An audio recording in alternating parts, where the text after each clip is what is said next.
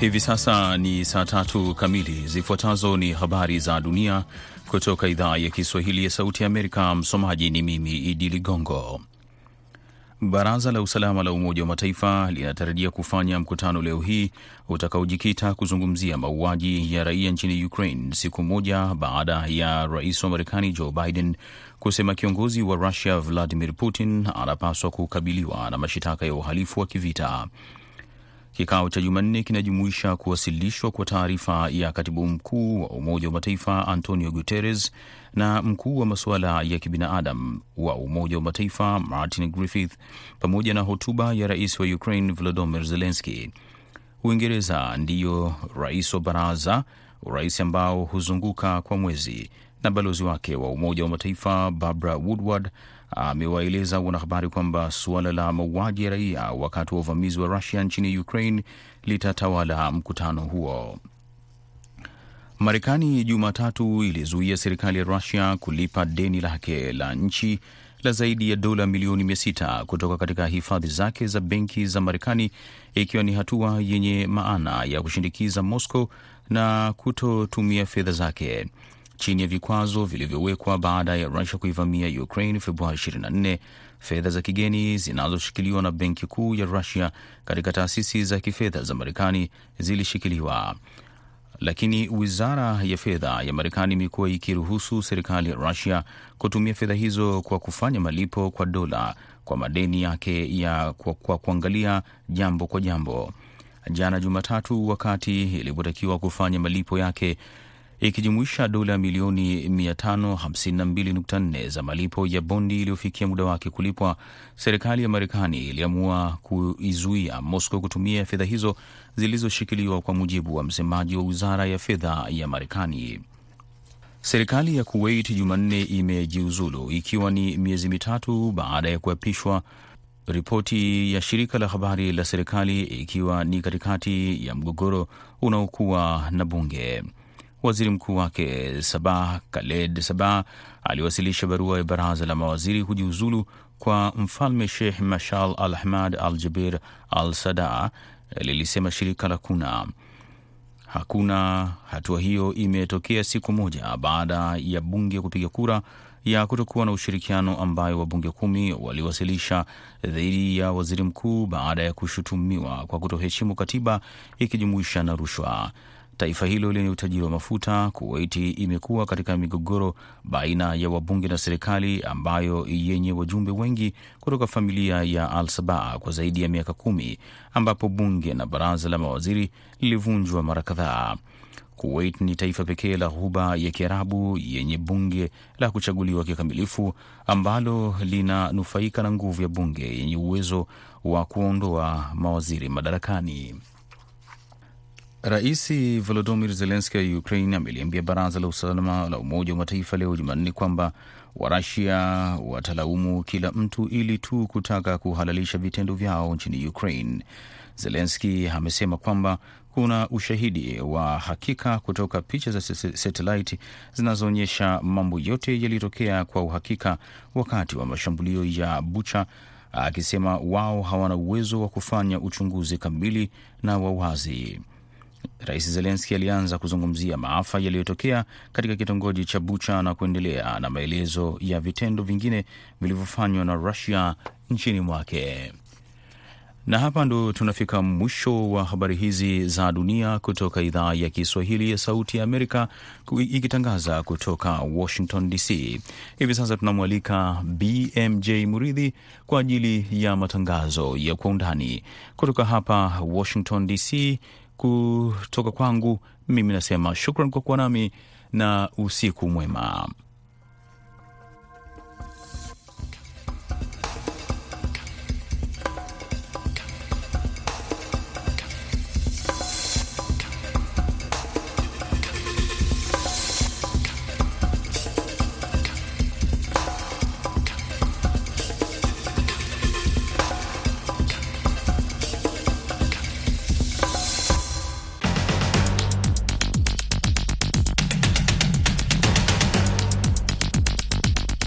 Ni Kwa Undani kutoka idhaa ya Kiswahili ya Sauti Amerika, moja kwa moja kutoka hapa jiji kuu la Marekani, Washington DC, kipindi ambacho daima huangazia ripoti zinazogonga vichwa vya habari. Tunapekua pekua, tunachimbua na kukupa maelezo ya kina zaidi, msikilizaji, kuliko ilivyo kawaida. Katika sehemu ya kwanza ya kipindi cha leo, tutaangazia ripoti iliyotolewa na shirika la Msalaba Mwekundu la kimataifa kwamba zaidi ya watu milioni 346 barani Afrika wanakabiliwa na mzozo mbaya zaidi wa ukosefu wa chakula. Mambo si mazuri sana, na tunaona kuwa mifugo inaendelea kufa, uh, watoto wanaendelea kuathirika. Uh, kwa hivyo kuna kuna ugumu. Katika sehemu ya pili tutamulika sheria iliyotiwa saini hapo jana na rais wa Kenya Uhuru Kenyatta kuhusu haki miliki za wasanii na wengine iliyonuiwa kuboresha hali ya maisha ya wasanii kwa kumulika kanuni mbalimbali mbali za haki miliki. Ni kwa undani. Mimi ni BMJ Mridhi.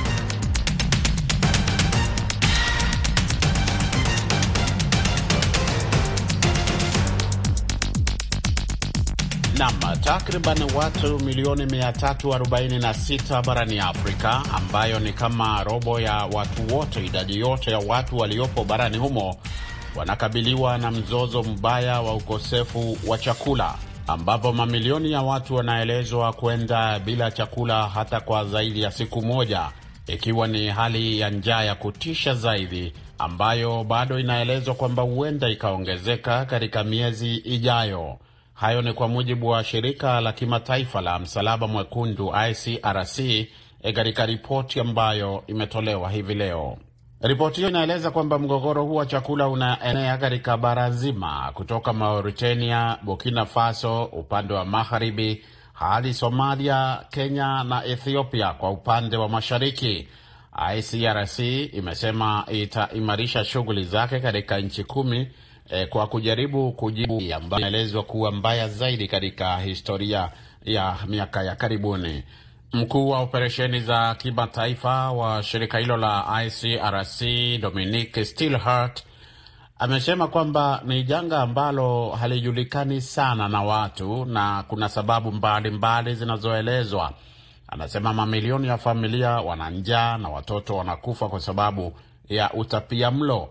Uh, suala ambalo kama alivyosema alitiliwi maanani eh, kama ipasavyo, uh, labda kwa sababu ya mambo mengine makubwa ambayo yanaendelea kuangaziwa zaidi, eh, kama majanga mbalimbali mbali. Tuseme mfano eh, kama ilivyokuwa wakati wa janga la korona, lakini amesema na namnukuu hapa kwamba tunaongeza shughuli zetu katika nchi kama Somalia, Kenya, Nigeria na Burkina Faso na nyingine nyingi ili kujaribu kusaidia watu wengi kadri tunavyoweza, lakini idadi ya watu wanaokosa chakula na maji inashangaza. Hiyo ni nukuu ya mkuu wa operesheni za kimataifa wa shirika la ICRC, International Red Cross and Red Crescent, Dominique Stillhart.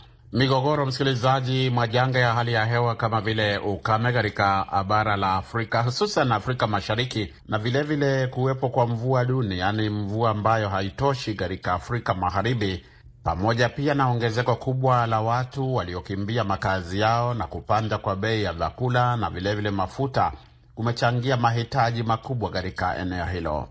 Ripoti hiyo inaeleza kwamba jambo linalotatiza zaidi ni kwamba nchi nyingi zilizoathiriwa bado zinakabiliwa na athari mbaya za kiuchumi za janga la COVID-19. Changamoto zingine ni pamoja na ufikiaji ama ukosefu wa ufikiaji wa watu walio katika mazingira magumu kutokana na ukosefu wa usalama, pamoja pia na mzozo wa kimataifa wa silaha e, uliosababishwa na hali ilivyo kule nchini Ukraine ambao pia umechangia kupanda kwa gharama ya chakula na mafuta na muda mrefu unaochukua katika uzalishaji na ufikiaji wa wale wanaohitaji kutokana na kukatika kwa njia za usambazaji.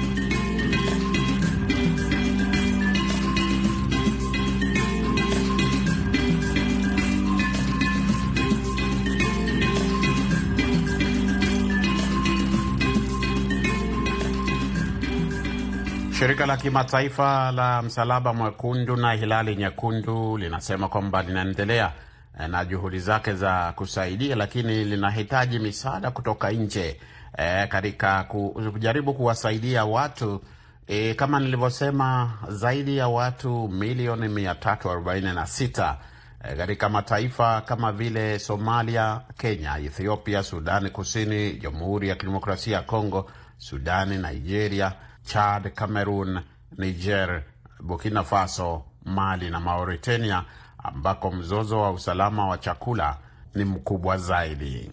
Baadaye kidogo tutaunga, baadaye kidogo msikilizaji, tutaungana na katibu mkuu wa Msalaba Mwekundu barani Afrika.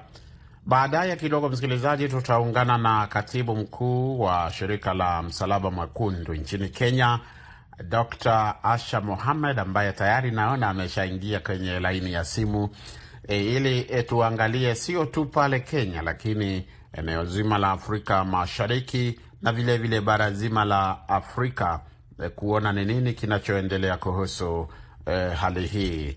Lakini kwanza tupate ripoti hii kutoka kwa mwandishi wetu Huba Abdi akiwa mjini Nairobi. Somalia ndiyo nchi iliyoathiriwa zaidi kati ya nchi zinazokabiliwa na ukame unaoendelea katika pembe ya Afrika. Hali hii inatisha na inazidi kuwa mbaya. Watu wamelazimika kuhama makwao ili kutafuta maji na chakula.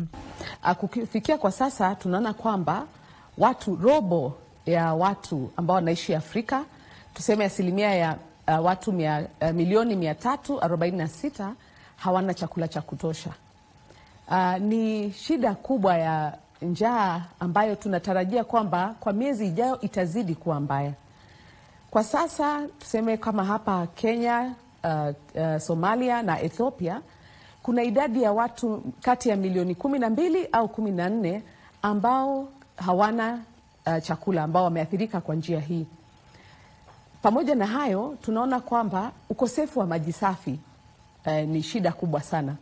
ICRC inasema uvamizi wa Urusi nchini Ukraine umefanya mambo kuwa mbaya zaidi kwa kuzuia biashara ya ngano. Hiyo inajumuisha usambazaji wa karibu asilimia tisini ya ngano inayoagizwa kutoka nje ya Afrika Mashariki.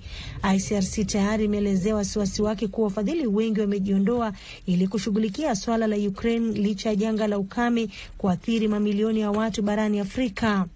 Oh, it is not unusual to have that kind of a gap. Sio kitu cha ajabu kuwa na pengo kama hili, lakini kwa sasa juhudi zote zimeelekezwa Ukraine kwa sababu ambazo sote tunazijua, na hii inasukuma wafadhili kutoshughulikia mgogoro ambao umekuwa hapa tangu kitambo. Crises that have been here for a long time and that are only going to be exacerbated by the situation that we are now facing in Ukraine itself. So the gap is still significant. Kwa mujibu wa ICRC, kufikia mwanzoni mwa mwezi Machi mwaka huu, zaidi ya watu elfu mia sita sabini walikuwa wamehama makazi yao kutokana na ukame. Mikoa iliyoathiriwa zaidi ya kati na kusini mwa Somalia pia inabeba mzigo mkubwa wa migogoro inayoendelea muda mrefu na ghasia, huku ikibakia kutoweza kufikiwa na wahusika wa kibinadamu. Kuna sehemu ambazo kwa sababu ya ukosefu wa usalama kuwafikia wale ambao wako kwa nchi ambazo zina vita inakuwa ni tatizo, lakini kama kamati ya kimataifa ya Msalaba Mwekundu tunajitahidi kuzungumza na pande zote za wapiganaji ili waweze kutupatia idhini ya kuweza kuwafikia wote ambao wameathirika. ICRC inalenga kuongeza msaada katika nchi kumi kwa malengo yake ya karibu na sehemu zingine za jumuiya ya kimataifa ya Msalaba Mwekundu na Hilali Nyekundu ili kusaidia watu milioni mbili nukta nane zaidi. ICRC imepanga kuweka karibu dola bilioni moja nukta moja mwaka huu kwa ajili ya huduma zake za dharura barani Afrika, lakini inakabiliwa na upungufu zaidi ya dola milioni mia nane. Huba Abdi, VOA, Nairobi. Nam, baada ya maelezo hayo, tuungane sasa na katibu mkuu wa shirika la Msalaba Mwekundu nchini Kenya, Dr. Asha Mohamed anajiunga nasi kwa laini ya simu kutoka Nairobi.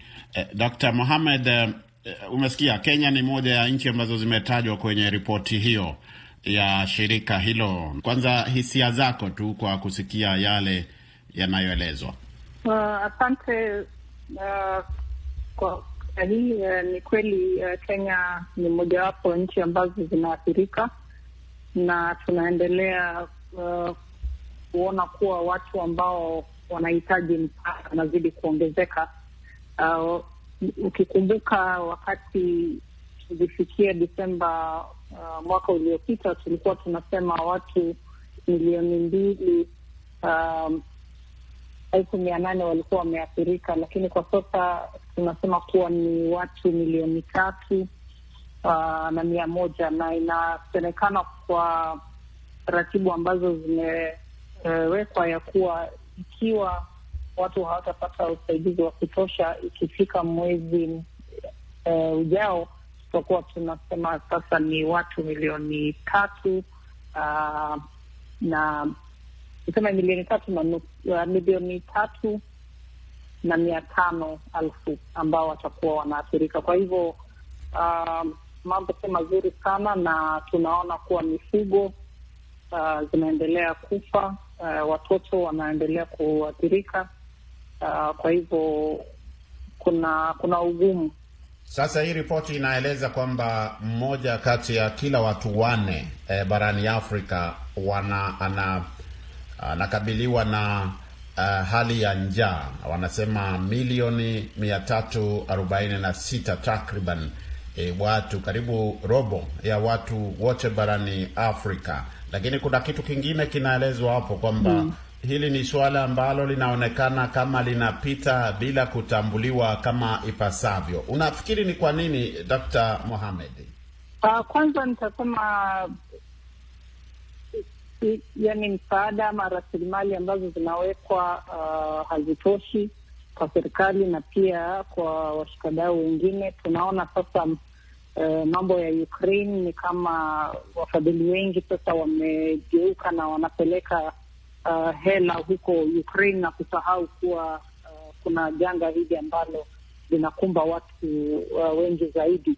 Uh, ni pia nitasema kuwa kwa sababu ya ukosefu wa mvua kwa misimu tuseme sasa tutasema ni ya nne sasa, kwa maana tulikuwa tunatarajia mvua utanyesha mwezi eh, mwezi huu, lakini tunaona kuwa ndio kuna kaunti kidogo ambazo zinapata mvua, lakini sio hizo ambazo zilikuwa zimeathirika uh, na ukame. Kwa hivyo uh, ukiona sasa ni karibu miaka miwili mbili na nusu uh, jamii hii inazidi kuathirika. Kwa hivyo inaendelea kuchangia kuwa watu wengi zaidi wana wanakumbwa wana na hili shida. Kwa hivyo kuna sababu nyingi ambazo sasa uh, zinaongezea uh, situation tunaona namna leo uh, baraza la uh, tuseme la magavana hapo Kenya uh, walikuwa wanazungumza na waandishi wa habari na wengi wakielezea eh, vile ambavyo wana wasiwasi kwamba hali huenda ikawa mbaya hata zaidi. Na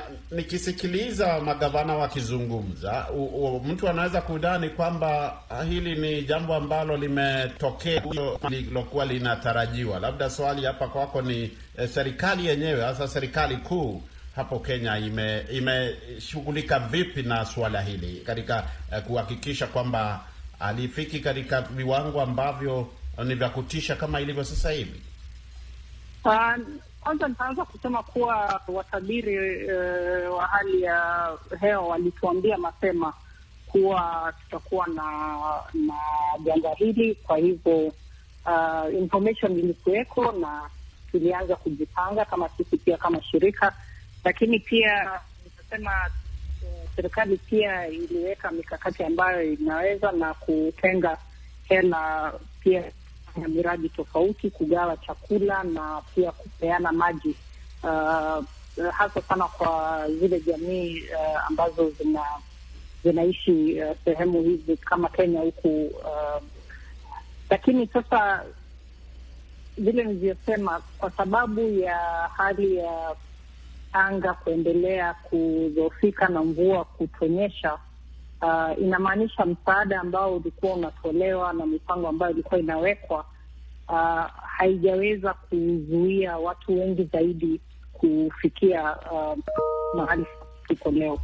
Uh, kwa hivyo nafikiri ni sawa vile magavana wanaongea, lakini uh, pia ni kusema kuwa uh, tunafaa tuanze kuangalia uh, miradi ambayo inaweza kusaidia jamii kuendelea mbele, kwa maana sahizi ndio watu wanahitaji chakula na maji uh, lakini ikiwa mvua haitanyesha tena, inamaanisha bado kuna watu wengi zaidi ambao uh, wanaweza kuathirika.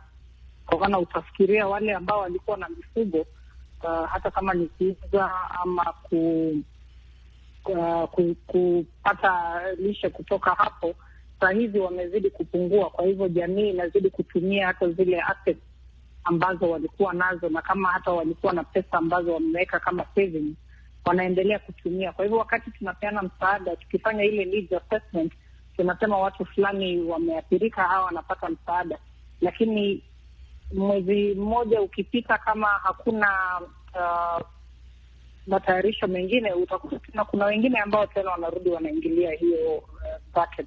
Kwa hivyo ni jambo ambalo lina linahitaji tuseme mikakati uh, tofauti na vile tumekuwa tukiendelea tuki, tuki na mwisho kabisa, Dr. Mohamed eh, eh, mtu wa kawaida katika e, nchi hizi na sio tu hapo Kenya, kwa sababu unasikia hali si mbaya tu hapo Kenya. Kuna Somalia, kuna Ethiopia, kuna Sudani Kusini, kuna Jamhuri ya Kidemokrasia ya Kongo, Sudani, Nigeria, Central Africa Republic, Chad, Cameroon uh, Niger, Burkina Faso, Mali, Mauritania. Nasikika eh, takriban Afrika nzima inakabiliwa na hali hii eh, lakini kwa mtu ambaye anauliza eh, pasipo tu kutegemea uh, wahisani ya mashirika ya kihisani na serikali, raia wa kawaida wana jukumu lolote katika kuboresha hali hii?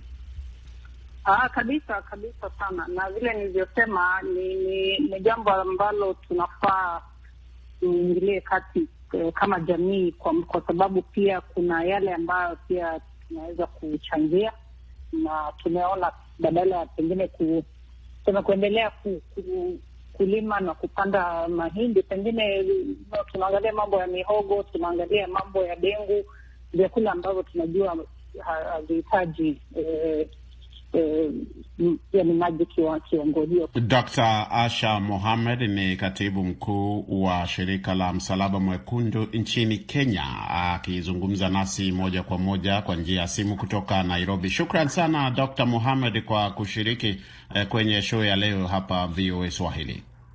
Shukran, shukran pia. Msikilizaji, Asha Mohamed, daktari huyu ndiye anayetukamilishia sehemu ya kwanza ya kipindi Kwa Undani. Tumekuwa tukiwatafuta e, wadau wengine, viongozi katika sekta zinazohusika kwa njia moja au nyingine na hali hii e, ambayo tunaweza kuita kama ni janga hili e, lakini tukiwapata pia tutawashirikisha katika matangazo yetu mengine. Kwa sasa tunafika mwisho wa sehemu ya kwanza ya kipindi Kwa Undani. Usiondoke, nitarejea hivi punde na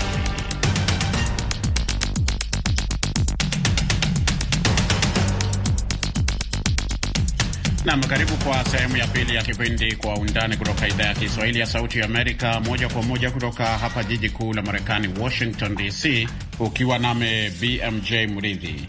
Na kama nilivyokuarifu ni kwamba rais wa Kenya Uhuru Kenyatta hapo jana Jumatatu ametia saini mswada uh, unaohusu haki miliki na vilevile vile mapato ambayo yatawaendea baadhi ya wasanii na wengine ambao wanatengeneza Uh, vitu vyao eh, kama maandishi na vitu kama hivyo eh, sanaa kwa jumla eh, wanaita intellectual property eh, na ni mswada ambao umekuwepo ukisubiriwa kwa hamu na eh, wasanii wengi hasa wanamuziki kule nchini Kenya, lakini nisiseme mengi, kwani tuna mwandishi wa uh, Citizen Radio Citizen huko nchini Kenya ambaye amefuatilia suala hili kwa karibu. Uh, Jeffrey Wamburi anajiunga nasi kwa njia ya simu. Jeffrey, hebu tueleze ni nini kikubwa kuhusu eh, mswada huu ambao sasa umekuwa sheria? Naam, asante sana bwana BMJ Muridi, nimekupata vizuri, na kama ulivyoeleza ni kwamba kwa kweli ni mswada ambao kwamba uliweza kutiwa sahihi hapo jana eh, na kuwa sheria. Ni mswada ambao kwamba umekuwa ukijadiliwa eh, kwa kipindi kirefu zaidi, lakini kwa sasa angalau unatoa afua kubwa sana, mafueni kubwa sana kwa yule ambaye kwamba bila shaka ni eh, msanii sio wa kuimba peke yake, yule kwamba ni kuchora eh, unaweka wazi ya kwamba eh, sasa hivi kuna makuzi ya kutoka asilimia kumi na eh, sita hadi hamsini na mbili ya mapato ya wasanii kwa zile kazi ambazo kwamba wanafanya. Ukiangalia zamani ni kwamba wasanii walikuwa wakipata asilimia ambazo ni kumi na sita. Kwa hiyo sasa hivi wanakuwa wanapata asilimia hamsini na mbili ya mapato ambayo kwamba yanakuwa yanatokana na eh, miziki ambayo kwamba wanaifanya ama zile huduma za sanaa ambazo kwamba wanazifanya. Kwa hiyo ni takwimu ambayo kwamba imewafaidi sana wasanii, ikituliwa maanani ya kwamba asilimia ambazo zitakuwa zinasazwa basi zinaelekezwa labda e, katika labda ma upande wa serikali, tukizungumzia usalama, mamlaka ya mawasiliano na pia upande wa tatu ambao kwa maana ya, ya, ya, ya third party na lakini tuangalie kwa hili litakuwa linamfaidisha vipi e, msanii e, kwanza kabisa utapata kuna ya kwamba e, kampuni mbalimbali e, na nikitaja kampuni mbalimbali nazungumzia kuna kampuni ambao kwamba zinatumia ule mziki wa msanii. Kuna skiza ambao kwamba eh, kwa kawaida unakuta kuona ya kwamba eh, una, una, una, una subscribe mziki, labda kama unataka mziki fulani wewe unacheza kama skiza kwenye simu yako unalipia hela fulani.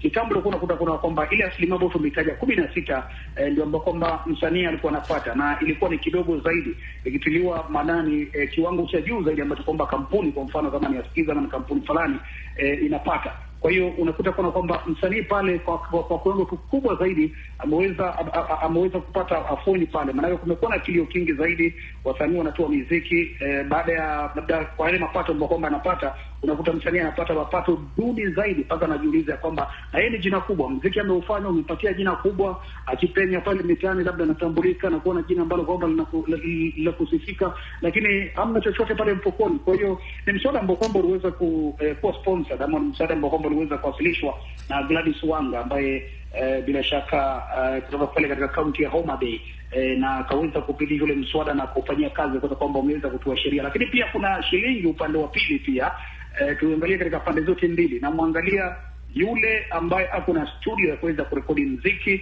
pia naye kwa upande fulani pia hajafurahia kuhusiana na kupitishwa kwa hii sheria. Kwa nini hajafurahia? Kwa sababu kwa mfano E, mtu ako na lebo yake ya mziki e, na kuna wale wasanii ambao kwamba huwa wanaandikishwa wana, wana, wana, wana, wana, wana ama wanasajiliwa katika lebo ya mziki, ama unakuta e, mimi niko na studio ya kuweza kurekodi msanii.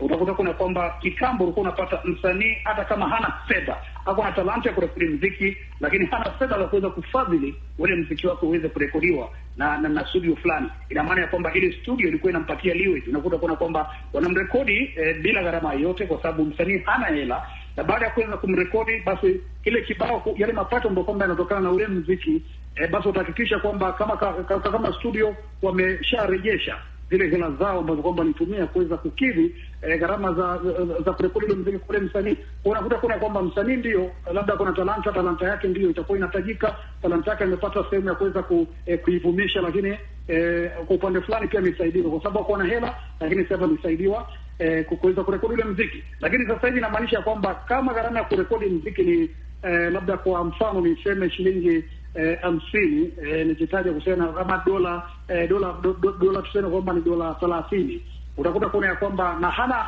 labda hawezi mudu eh, kufikisha zile hela basi yule msanii itambidi ile talanta yake kuendelea kudidimia, kwa sababu sheria imepita. Kwa hiyo ina maana ya kwamba lazima atalipa zile eh, eh, dola labda kama ni thelathini, nikitoa mfano, ndio aweze kupata nafasi ya kuweza kurekodi ule mziki, kinyume na ilivyokuwa pale awali. Kwa hiyo ukiangalia ni kwamba eh, kwa, kwa, kwa upande wa msanii imemfaidi pakubwa zaidi kwa yale mapato kutoka asilimia kumi na sita kuja asilimia hamsini na mbili. Lakini kwa upande wa mwenye studio kidogo, kwa upande wake mm -hmm. eh, labda hapo ili waweze kuchukua zile eh, fedha za moja kwa moja, lakini tukiangalia kiujumla E, msanii amefaidika sana. Kwa sababu ukiangalia pia msimu wa siasa kama huo ambao kwamba tumo, utakuta kuna kwamba wanasiasa wengi zaidi wanatumia miziki ya wasanii pasi ya wale wasanii wenyewe kuweza kufanya namna gani kuweza kupata faida. Jeffrey Wamburi, msikilizaji, amejiunga nasi moja kwa moja kwa njia ya simu kutoka Nairobi.